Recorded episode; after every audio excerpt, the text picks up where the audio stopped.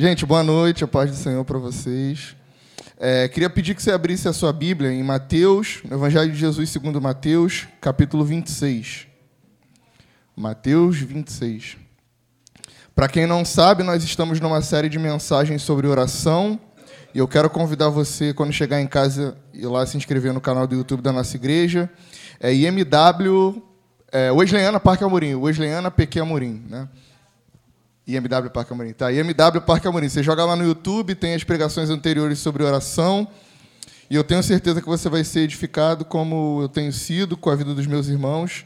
Nós temos vivido experiências muito boas sobre a vida de oração, e eu sei que nós vamos continuar vivendo também. E hoje eu quero falar sobre a oração e a presença de Deus. Amém? Todo mundo achou? Show. Mateus, capítulo 26, e o verso ao 36.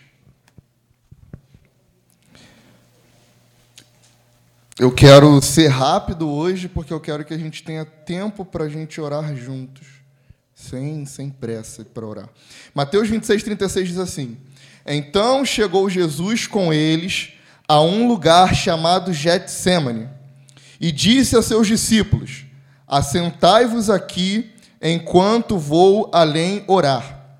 E levando consigo Pedro e os dois filhos de Zebedeu, ou seja, Tiago e João, começou a entristecer-se e angustiar-se muito.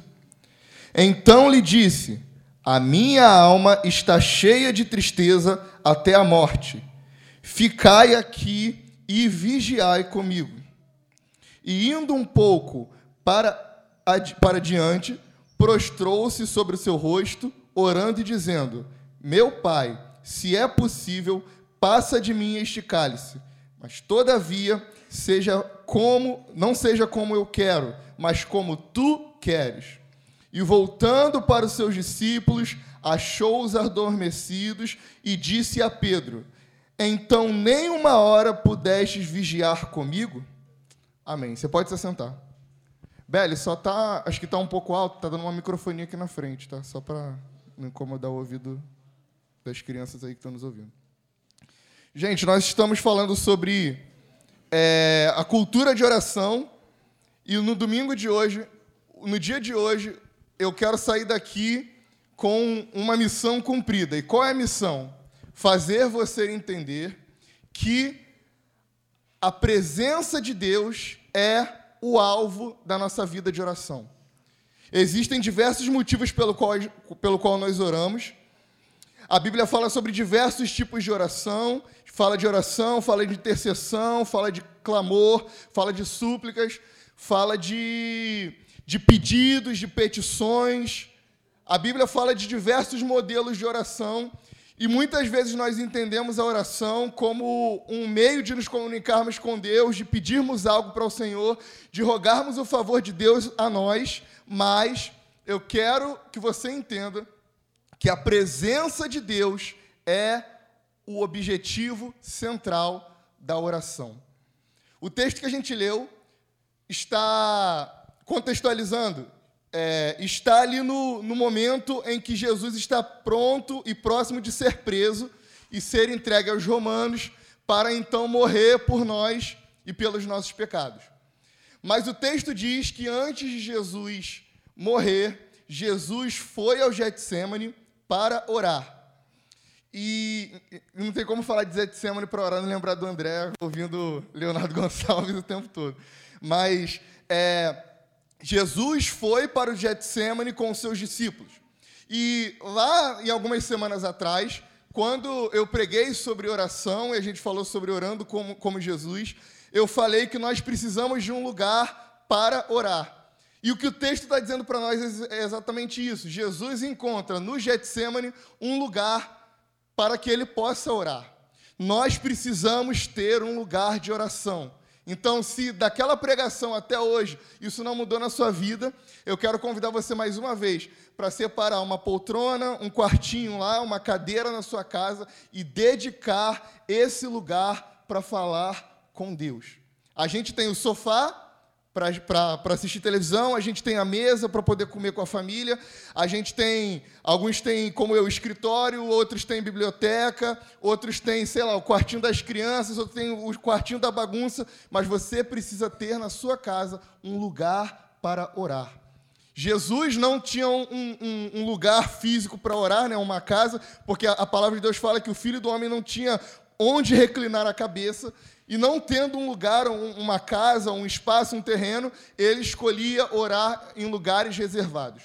E o Getsêmani é esse lugar onde Jesus escolheu para orar, para passar a fase mais difícil da sua vida, o momento mais importante da sua vida. Jesus decide encarar esse momento em oração. Muitas vezes a gente decide, dos momentos mais difíceis da nossa vida, encarar as dificuldades, postando um stories no Instagram, falando para todo mundo que a vida está difícil, que está tudo ruim, que a gente tem um monte de conta para pagar, ou a gente vai desabafar no Facebook com um monte de gente. E é engraçado que a gente tem o costume de falar, as pessoas têm inveja, as pessoas têm olho grande, as pessoas vivem cuidando uma da vida dos outros, mas se a gente não der conteúdo para as pessoas cuidarem da nossa vida, elas não vão ter o porquê cuidar da nossa vida. Então, a gente tem que ter cuidado com aquilo que a gente posta e aquilo que a gente fala nas redes sociais. Mas Jesus, ele decidiu, no momento mais difícil da sua vida, orar. Porque é isso que filhos de Deus fazem. Eles vão à direção do Pai para clamar e para passar tempo na presença de Deus em oração. Jesus, ele vai para o Getsêmani para orar. Ele leva com ele os discípulos dele. Mas o texto, ele é interessante porque ele diz que, apesar dele chamar os discípulos para se assentarem ali no Getsêmani, quando ele sobe para orar, ele leva com ele Pedro, Tiago e João. Pedro, Tiago e João são os mesmos discípulos que estão com Jesus naquele monte da transfiguração, quando Moisés e Elias aparecem.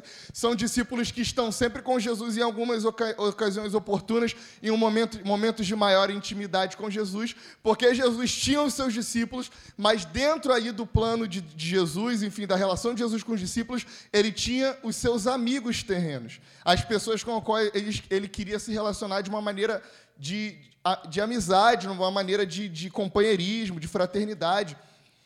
E essas pessoas ao qual Jesus tinha escolhido eram Pedro, Tiago e João. Então, Jesus, ele leva os discípulos para o Getsêmani, mas ele sobe em intimidade para a oração com Pedro, Tiago e João. E isso, meus irmãos, só diz para nós e só fortalece para nós aquilo que nós falamos na última pregação. Você precisa de um lugar para oração, mas você também precisa de amigos de oração. Quem são os seus amigos de oração? Os meus amigos de oração são o Isaac e o Léo. A gente acorda às madrugadas, liga uns para os outros e a gente ora junto todos os dias. Você precisa ter pessoas ao qual você pode ligar para orar, ao qual você pode recorrer e falar, olha, está acontecendo isso na minha vida, as coisas não estão tão boas, eu preciso de um conselho. E você precisa de uma amizade que vai te aconselhar da maneira em que Deus te aconselharia.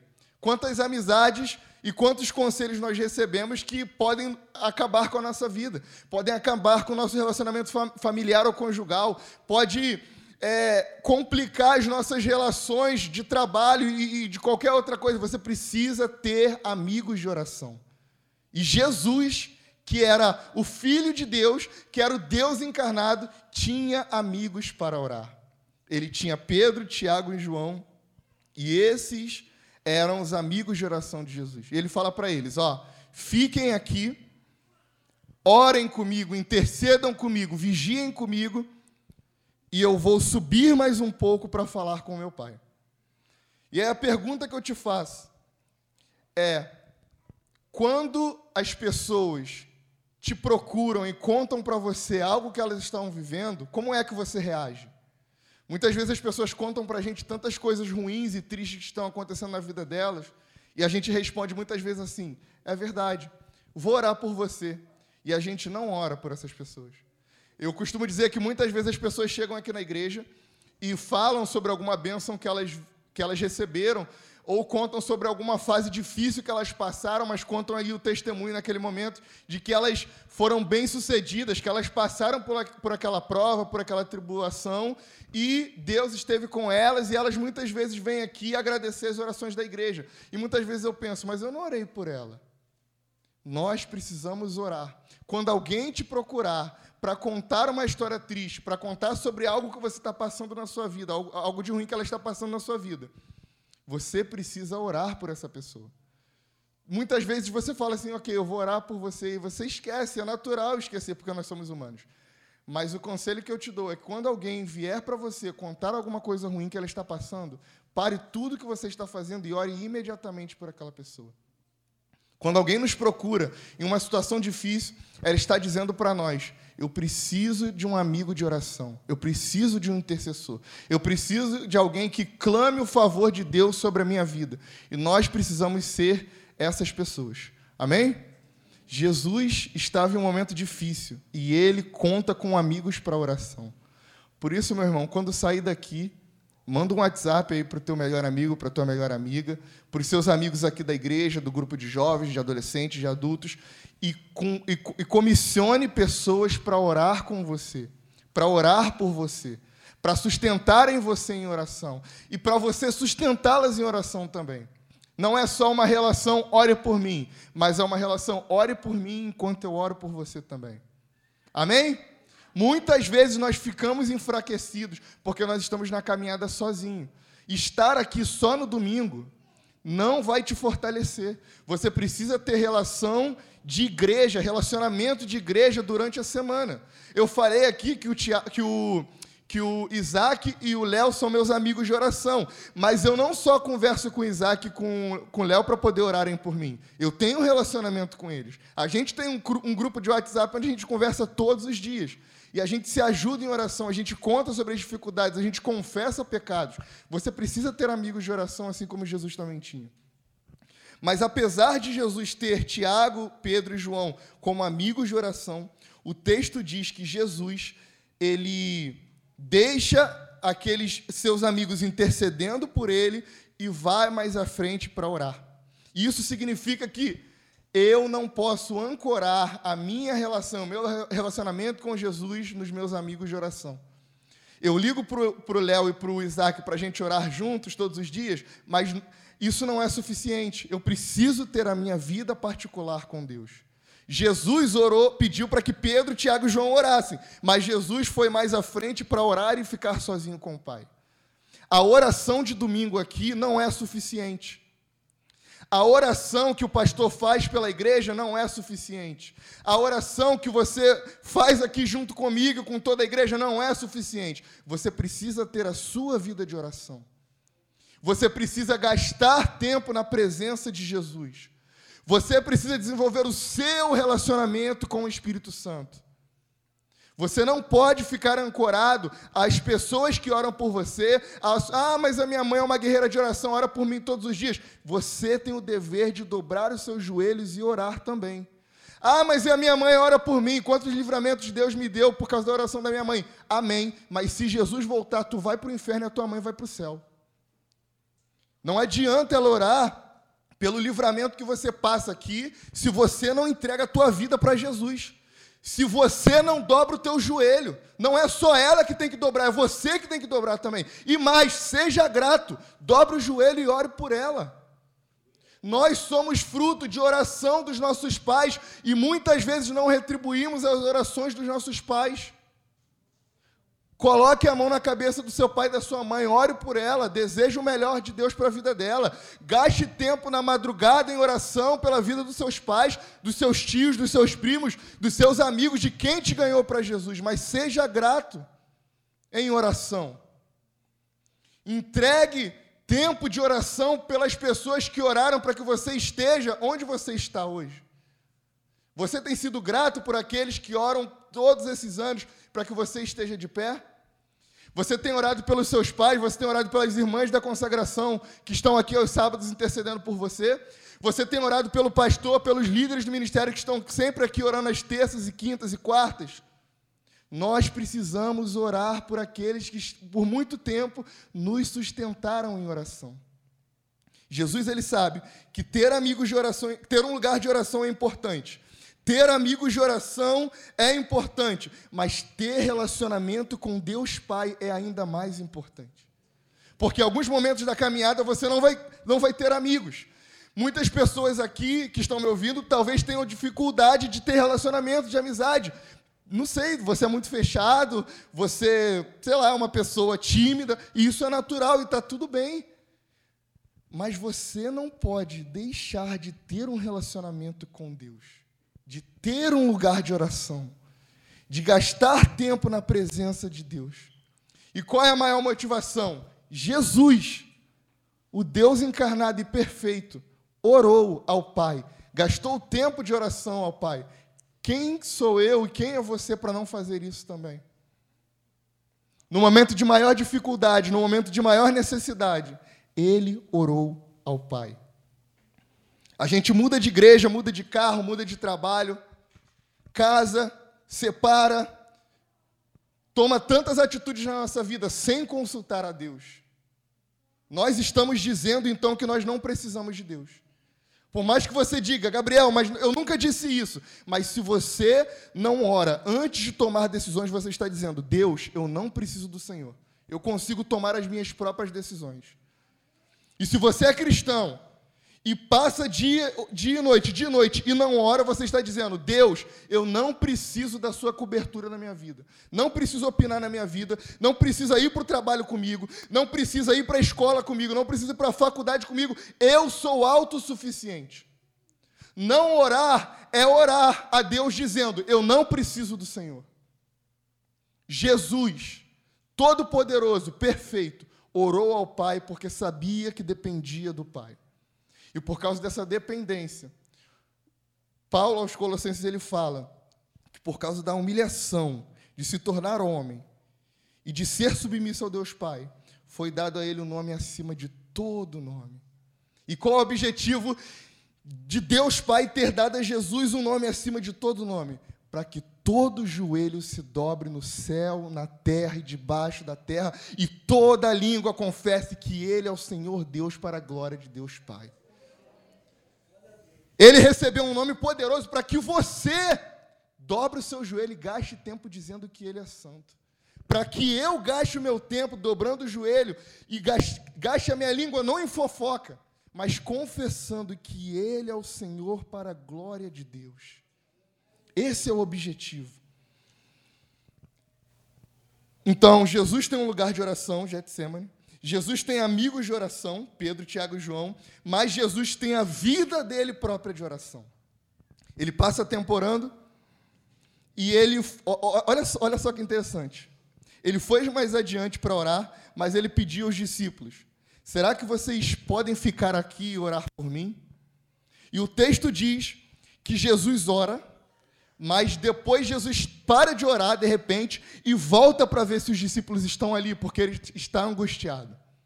Mas antes de nós falarmos a reação dos discípulos, uma coisa que é importante nós dizermos é que o texto fala que Jesus está profundamente angustiado. E o que Jesus faz aqui é exatamente o que Tiago, no capítulo 5, versículo 13, recomenda. Tiago, o apóstolo Tiago fala assim, lá no capítulo 5, está alguém aflito? Ore. O que você faz quando está aflito? O que eu faço quando eu estou aflito? Jogo os meus problemas para o pastor, para ele resolver e pedir aconselhamento? Vou em alguma igreja, algum ponto de pregação onde o fogo cai, para buscar profecia? Peço oração para alguém, para jogar para alguém a responsabilidade de oração que é minha? O que o apóstolo Tiago diz para nós é, se você está aflito, quem tem que orar é você. A nossa relação de irmãos é uma relação de que a gente precisa depender da oração uns dos outros. Eu preciso contar com a oração de vocês. Vocês precisam contar com a minha oração. É uma relação mútua. A gente vai orar sim uns pelos outros. Mas, se você está aflito, primeiro você ora. E aí depois você pede ajuda em oração para as outras pessoas. Jesus estava aflito. E o que é que Jesus Cristo fez lá no Getsêmani? Orou. Talvez quando Tiago escreveu isso aqui, lá no capítulo 5, versículo 13, ele tenha lembrado de Jesus. O que o meu Messias, o que o meu mestre fez quando estava aflito? Ah, ele orou. Nós precisamos orar mesmo nos momentos de maior dificuldade, meus irmãos. Isso não inibe de você de pedir conselho à sua liderança, isso não inibe você de pedir oração para os seus irmãos, mas nós precisamos orar ainda que nos momentos de aflição. Jesus estava aflito, ele ora, mas além de orar, ele volta para os discípulos para procurar, para ver como Pedro, Tiago e João estavam intercedendo por ele. E o que o texto diz para nós, põe para a gente aí, Isaac, por favor, no versículo 40. Mateus, capítulo 26, versículo 40. E voltando para os discípulos, achou-os dormindo, e disse a Pedro, então, nem uma hora pudeste vós vigiar comigo? O que Jesus diz para os discípulos é, será que vocês não podem nem orar por uma hora comigo? A gente hoje não consegue orar 5 minutos, 10 minutos, 15 minutos, porque muitas vezes faltam palavras. Os cristãos do século 17, 18 e 19, eles levaram isso aqui tão a sério, mas tão a sério, que eles decidiram, não posso passar menos de uma hora na presença de Deus todos os dias. Você consegue imaginar separar uma hora do seu dia só para orar e passar e gastar tempo com Jesus? Parece difícil, né? Uma hora do teu dia só para falar com Deus. Alguns dizem que isso aqui era algo específico, mas muitos cristãos ao longo da história entenderam que nós precisamos pelo menos passar uma hora com Jesus em oração, porque era isso aqui que Jesus pediu dos seus discípulos. John Wesley, então, leu isso aqui e entendeu. E ele acordava todos os dias às 5 da manhã e orava até às 9 da manhã. E o fogo de Deus caiu. George Whitefield ouviu, leu isso aqui e entendeu. Acordava às 6 horas da manhã e orava até às 10 horas da manhã. E o fogo caiu. Charles Finney leu isso aqui, entendeu. Acordava todos os dias às 4 horas da manhã e orava até às 8. E o fogo de Deus caiu. Porque eles entenderam que o tempo de oração, gastar tempo em oração, passar tempo na presença do Senhor é vital para a vida do crente. A oração é muito mais do que uma comunicação com Deus, é uma urgência da vida cristã. Não é possível ser cristão, não é possível ter fortalecimento em Deus se nós não orarmos. A oração é o combustível do crente, a oração é o motor do crente, a oração é o catalisador do crente. Nós precisamos orar para termos vida com Deus. O Isaac pregou aqui algumas semanas atrás e ele falou, e ele deu o exemplo de que quando Jesus diz para nós que nós recebemos uma nova criatura, nós somos agora uma nova criatura, uma nova criança, um recém-nascido, assim como essas crianças que foram apresentadas aqui, e um recém-nascido ele precisa de leite, ele precisa de alimento, porque é o alimento que vai fazer com que ele cresça, com que ele se fortaleça, com que ele ganhe forma e ele amadureça. E se nós somos novas criaturas, nós precisamos alimentar essa nova criatura que nós somos através da oração, do jejum e da leitura da palavra. E muitas vezes nós não conseguimos amadurecer na nossa vida de oração, porque a gente não está orando. A gente está tentando descobrir qual é o segredo para orar por muito tempo. O segredo é orar por muito tempo. Mas eu não consigo orar meia hora. Mas eu não tento orar meia hora para conseguir. Aí, como é que eu vou conseguir se eu não estou tentando? Eu não consigo gastar tempo em oração, mas como eu vou conseguir gastar tempo em oração se eu não estou tentando gastar tempo em oração? O segredo da oração é a oração. O segredo do relacionamento com Deus é priorizar o relacionamento com Deus. Amém, meus irmãos? E aí, para a gente caminhar, Jesus ele fala, será que vocês não podem nem orar uma hora comigo? E eu leio isso aqui e falo, caramba, muitas vezes no meu dia eu não passo uma hora com Jesus. Eu imagino ele falando comigo, Gabriel, será que você não consegue passar uma hora comigo? Uma hora, só uma hora com o telefone desligado, só uma hora sem entrar no Instagram, só uma hora sem mexer no WhatsApp, só uma hora sem jogar, só uma hora sem fofocar, só uma hora sem se distrair com outras coisas e gastar tempo aqui lendo a palavra, orando, jejuando, uma hora. O Senhor está dizendo para nós, será que você não pode vigiar comigo uma hora? Será que você não pode gastar comigo uma hora do seu dia? Não é nem 10% do seu dia.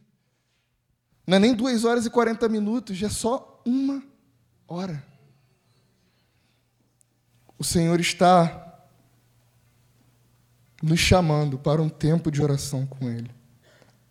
Mas por que é então que os discípulos não conseguiam orar com Jesus e vigiar naquele momento por uma hora?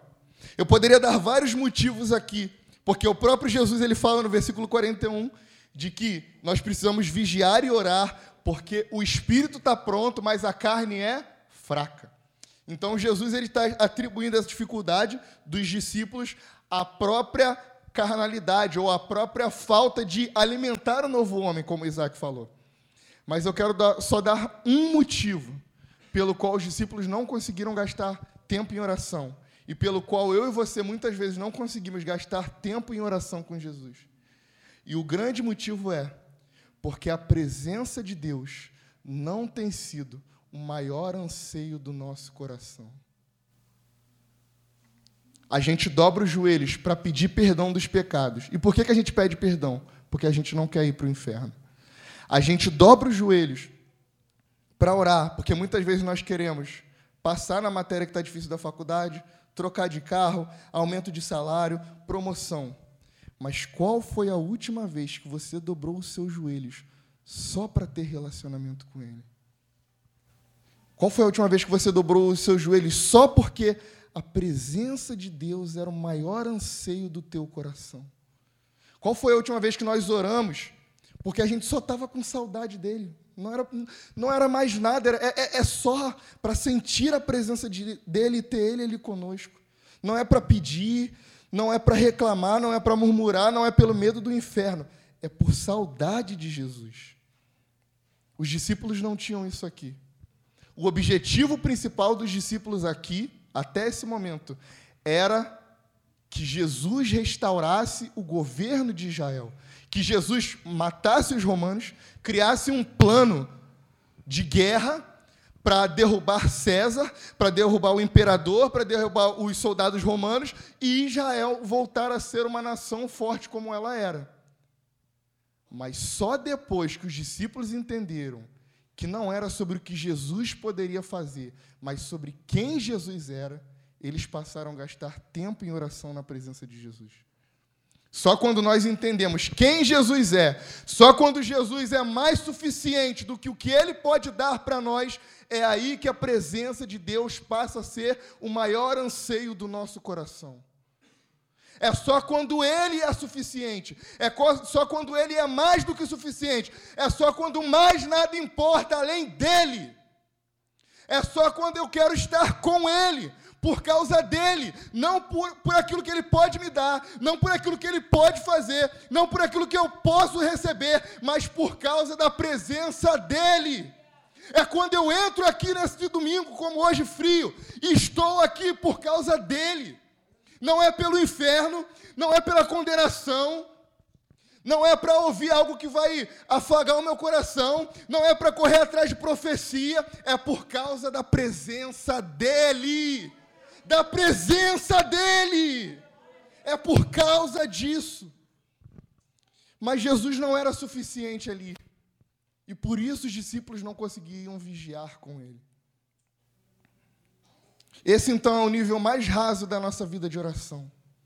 É quando nós oramos só pelas petições, só para pedir perdão. Não é que a gente não tem que pedir perdão, porque a gente é pecador, a gente tem que pedir perdão. Mas já parou para pensar assim... Acordar, imagina só assim, ó, acordei e eu quero orar porque eu estou sentindo saudade dele. Não é aquele peso de condenação, sabe? Tipo assim, caraca, eu vou orar que senão eu vou para o inferno. Pô, vou orar ali que pô, passou uma mulherzinha ali, sabe como é que é? E não, é assim, acordar e falar assim, bom dia, Espírito Santo. Eu quero o Senhor aqui comigo hoje. Eu não preciso de mais nada.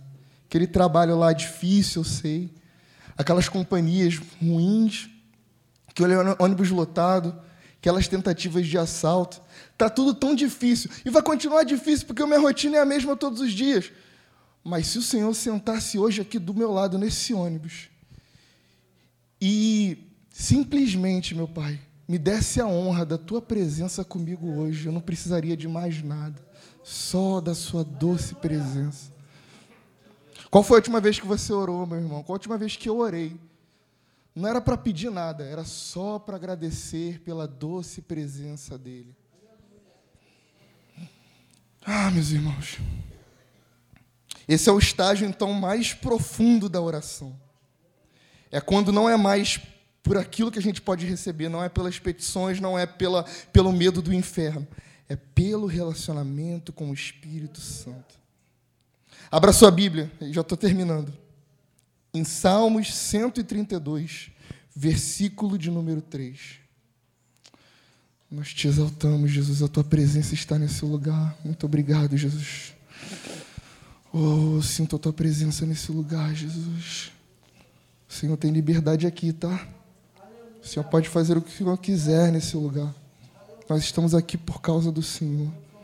Nós estamos aqui por causa da Sua presença, Jesus. Salmos 132, versículo 3 diz, preste bem atenção nesse texto, porque eu quero que essa seja a sua oração hoje, quando você sair daqui dessa igreja. Não entrarei na tenda em que moro, nem subirei ao leito em que repouso, não darei sono aos meus olhos e nem repouso às minhas pálpebras, até que eu encontre um lugar para o Senhor, uma morada para o poderoso de Jacó. O que Davi está dizendo aqui, ó, eu não vou chegar em casa, eu não vou colocar o travesseiro na cama, eu não vou me deitar na cama, eu não vou fechar os meus olhos e eu não vou permitir pegar no sono enquanto eu não construir um lugar para a presença de Deus habitar. Quantas vezes a gente sai daqui cheios da presença de Deus e volta para casa e tudo vai embora. E aí você se pergunta, pô, mas eu não sinto em casa aquilo que eu sinto na igreja. Eu não sinto mais aquilo que eu sentia por muito tempo. Você precisa sair daqui e não sentar em casa, não deitar na sua cama, enquanto você não construir um lugar para a presença de Deus habitar. Esse precisa ser o maior anseio do nosso coração. Porque por muito tempo nós acreditamos que Deus habita aqui no templo, aqui na igreja, aqui, ó, nessa parede aqui, ó. Mas a palavra de Deus fala que Deus não habita em templos construídos por mãos humanas. Qual é o templo pelo qual Deus habita? É a nossa vida. E como construir um lugar para Deus habitar? Vivendo em santidade para que Ele habite dentro de nós. Vivendo da maneira como o Filho de Deus nos criou para que nós nascêssemos, gastando tempo em oração para que a presença dEle habite em nós. Sabe quem entendeu isso aqui? Foi o maior profeta de todos os tempos? Moisés. Em Êxodo, o capítulo 33, o versículo 15, Deus, Ele queria destruir Israel. Deus, Ele queria mandar um anjo poderoso para Israel. Preste atenção. Moisés estava tirando o povo do Egito. Mas o povo era de dura cerviz. E Deus fala, eu não vou mais com vocês, eu vou mandar um anjo, vocês se virem aí. Vocês vão sobreviver, vocês vão chegar onde vocês querem, mas eu não vou com vocês. Ou seja, Deus está falando, eu vou dar o que você precisa, eu vou dar o que vocês sonharam, mas eu não vou com vocês. Mas Moisés responde, se o Senhor não for conosco, não nos faça sair daqui, porque a tua presença é mais importante do que aquilo que o Senhor pode me dar. Não interessa por quanto tempo eu esperei, não interessa por quanta dificuldade eu passei no Egito. Sem a tua presença não vale a pena. Sem a tua presença a vida não faz sentido. Sem a tua presença eu prefiro ficar no deserto, eu prefiro ficar no Egito, eu prefiro ser massacrado. Mas ter a tua presença, porque a tua presença, meu Deus, é mais importante. É por isso que Davi é alguém segundo o coração de Deus. Um cara que possuiu uma mulher que não era dele, um cara que matou o marido dessa mulher para ficar com ela, é chamado de alguém segundo o coração de Deus. Porque Davi era alguém que se arrependia dos seus pecados e dizia: eu não vou descansar até que eu construa um lugar para a presença de Deus habitar. Eu deixo o meu pecado, eu me arrependo do que eu fiz, para que o Senhor venha e habite no meio de nós. Talvez Davi tenha escrito isso aqui quando ele ainda era um pastorzinho de ovelhas, quando ele ainda cuidava dos animais do seu pai. E um dia ele teve a oportunidade de construir esse lugar. A Bíblia fala em 2 Samuel, capítulo 15, que... Desculpa, 2 Samuel, capítulo 5, que a Arca da Aliança ela foi roubada e os filisteus possuíram a Arca da Aliança até que começou a acontecer algumas coisas e os filisteus ficaram assustados e decidiram devolver a Arca da Aliança. Quando os filisteus decidiram devolver a Arca da Aliança, Davi foi buscar a Arca da Aliança. E quando Davi foi buscar a Arca da Aliança, a palavra de Deus fala que Davi colocou e mandou colocar a Arca da Aliança em um carro de bois. Aqueles carros eram com vários bois, conduziam a Arca da Aliança em direção a Jerusalém. Mas os bois tropeçaram e Uzá, vendo que a Arca da Aliança iria cair, ele vai e segura a Arca da Aliança. E a Bíblia fala que Uzá é fulminado e morto instantaneamente. A ira do Senhor se acende contra Israel. Porque lá no livro de Êxodo, a Bíblia fala que a Arca da Aliança deveria ser carregada não pelos bois, mas pelos levitas. As hastes da Arca da Aliança, as 4 hastes, elas serviam para que os levitas carregassem a Arca da Aliança. E a Arca da Aliança representava a presença de Deus. Davi fica com medo e teme a presença de Deus, porque Uzá tinha acabado de morrer e ser fulminado. E ele decide enviar a Arca da Aliança para a casa de Obed-edom, porque era um cara não era da religião dele, não era do grupo de Israel, então se a Arca fizesse alguma coisa, ia matar a casa de Obed-edom. Passam-se 3 meses. E Davi ouve falar que a casa de Obed-edom foi imensamente abençoada, porque a presença de Deus estava na casa de Obed-edom. Então Davi corre para lá para ver o que aconteceu, percebe que Obed-edom tinha sido abençoado, e ele traz de volta a Arca da Aliança. Antes, Davi tinha escolhido os melhores bois e os melhores carros para carregar a presença de Deus. Mas Deus não queria que a sua presença fosse carregada por aquilo que os homens pudessem fazer. Ele queria que a sua presença fosse carregada pelo seu povo. Se na tua casa a presença de Deus estiver, a tua vida e a vida da tua família vai ser amplamente abençoada. Quero convidar aqui rapidinho, bem rápido, o André, o Ambrósio e o Tiago Barreto. Vem cá rapidinho, rápido. Rápido, gente, rápido. E quando Davi ele percebe que o que Deus queria era que a presença dele fosse carregada pelo seu povo, ele então descarta aqueles carros, porque não adianta uma boa plataforma, não adianta um bom louvor, não adianta um bom pregador, se a presença de Deus não for carregada pelo seu povo. A presença de Deus é mais importante do que o que nós fazemos aqui. Quando Davi entende isso, ele manda os levitas carregarem a Arca da Aliança. E aí a gente vai carregar aqui, equilibrar, porque você é o mais forte. Aí o André fica aqui comigo. Vocês ficam em fileira aqui atrás. E aí, os levitas carregavam a Arca da Aliança. Segura a Arca da Aliança. Segura forte, senão vai cair. Se cair, morre todo mundo fulminado. E aí a palavra de Deus fala que o povo de Israel dava 6 passos. Eu vou contar até 3, a gente vai dar um passo, tá? 1, 2, 3, 1. De novo. 2. De novo. 3. Está desequilibrada essa arca aí. De novo, 4, de novo, 5, mais 1, 6. E quando eles davam 6 passos, eles sacrificavam. Depois de então, eles davam mais 6 passos. Vamos lá. 1. Peraí, tá com a mão errada, Tiago. A arca está do lado de cá. Não, tá certo, eu que estou errado. Vamos lá. Davam 3 passos. Vamos lá. 2, 3, 4, 5, mais um, 6, e sacrificavam. Da casa de Obed-edom. Obrigado, meninas. Cai, segura a arca aí. Da casa de Obed-edom até Jerusalém são 61 quilômetros. 61 quilômetros. É o que, Beli? De lá de casa, é indo e voltando de lá? Cadê, Beli? Indo e voltando de lá de casa para cá, né? É, e daqui até a minha casa, eu moro na Tijuca. Imagina daqui até a Tijuca, dá 6 passos, sacrifica. Dá 6 passos, sacrifica. Dá 6 passos, sacrifica. Na numerologia hebraica, o 6 é o número do homem e o 7 é o número da perfeição.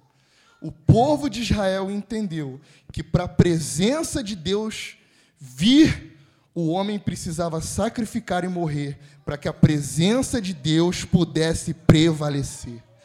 Você quer que a presença de Deus venha sobre a sua vida? Sacrifique o seu tempo em oração, sacrifique a sua carne, mortifique, diga não, diga sim para Deus e diga não para o pecado, sacrifique para que a presença de Deus venha. Davi entendeu isso e foi a 61 quilômetros. 6 passos e sacrifica, 6 passos e sacrifica, 6 passos e sacrifica. Mas a presença de Deus só chegou em Israel porque o povo de Deus carregou a arca da aliança. A gente só vai chegar lá, meus irmãos, se todo mundo colocar a presença de Deus nas costas e trazer junto para esse lugar. Venha da sua casa, trazendo contigo a presença de Deus para esse lugar. Não é o que eu posso fazer, não é o que você pode fazer, é o que nós como igreja somos quando juntos clamamos e sacrificamos pela presença de Deus. E nesse momento nós vamos sacrificar e clamar pela presença de Deus. Se você pode, fica de pé, vamos orar. Mas eu não vou carregar a presença sozinho, você precisa carregar junto comigo, eu quero que você ore junto comigo. O Espírito Santo me disse, enquanto eu estava vindo para cá, que algumas pessoas que estão aqui, já tem um tempo que elas não sentem a presença dele. E ele me disse, Gabriel, eu vou hoje naquele lugar, para me encontrar com alguns filhos e filhas que esqueceram como é a minha presença. E eu vou tocá-los com uma ferida de amor e de saudade, para que eles nunca mais se esqueçam quem eu sou. E o Senhor está dizendo para você, você sabe que é você, eu sou seu pai, eu te amo, e eu estou te abraçando nessa noite, para que você nunca mais abandone a minha presença. Feche os seus olhos, vamos orar.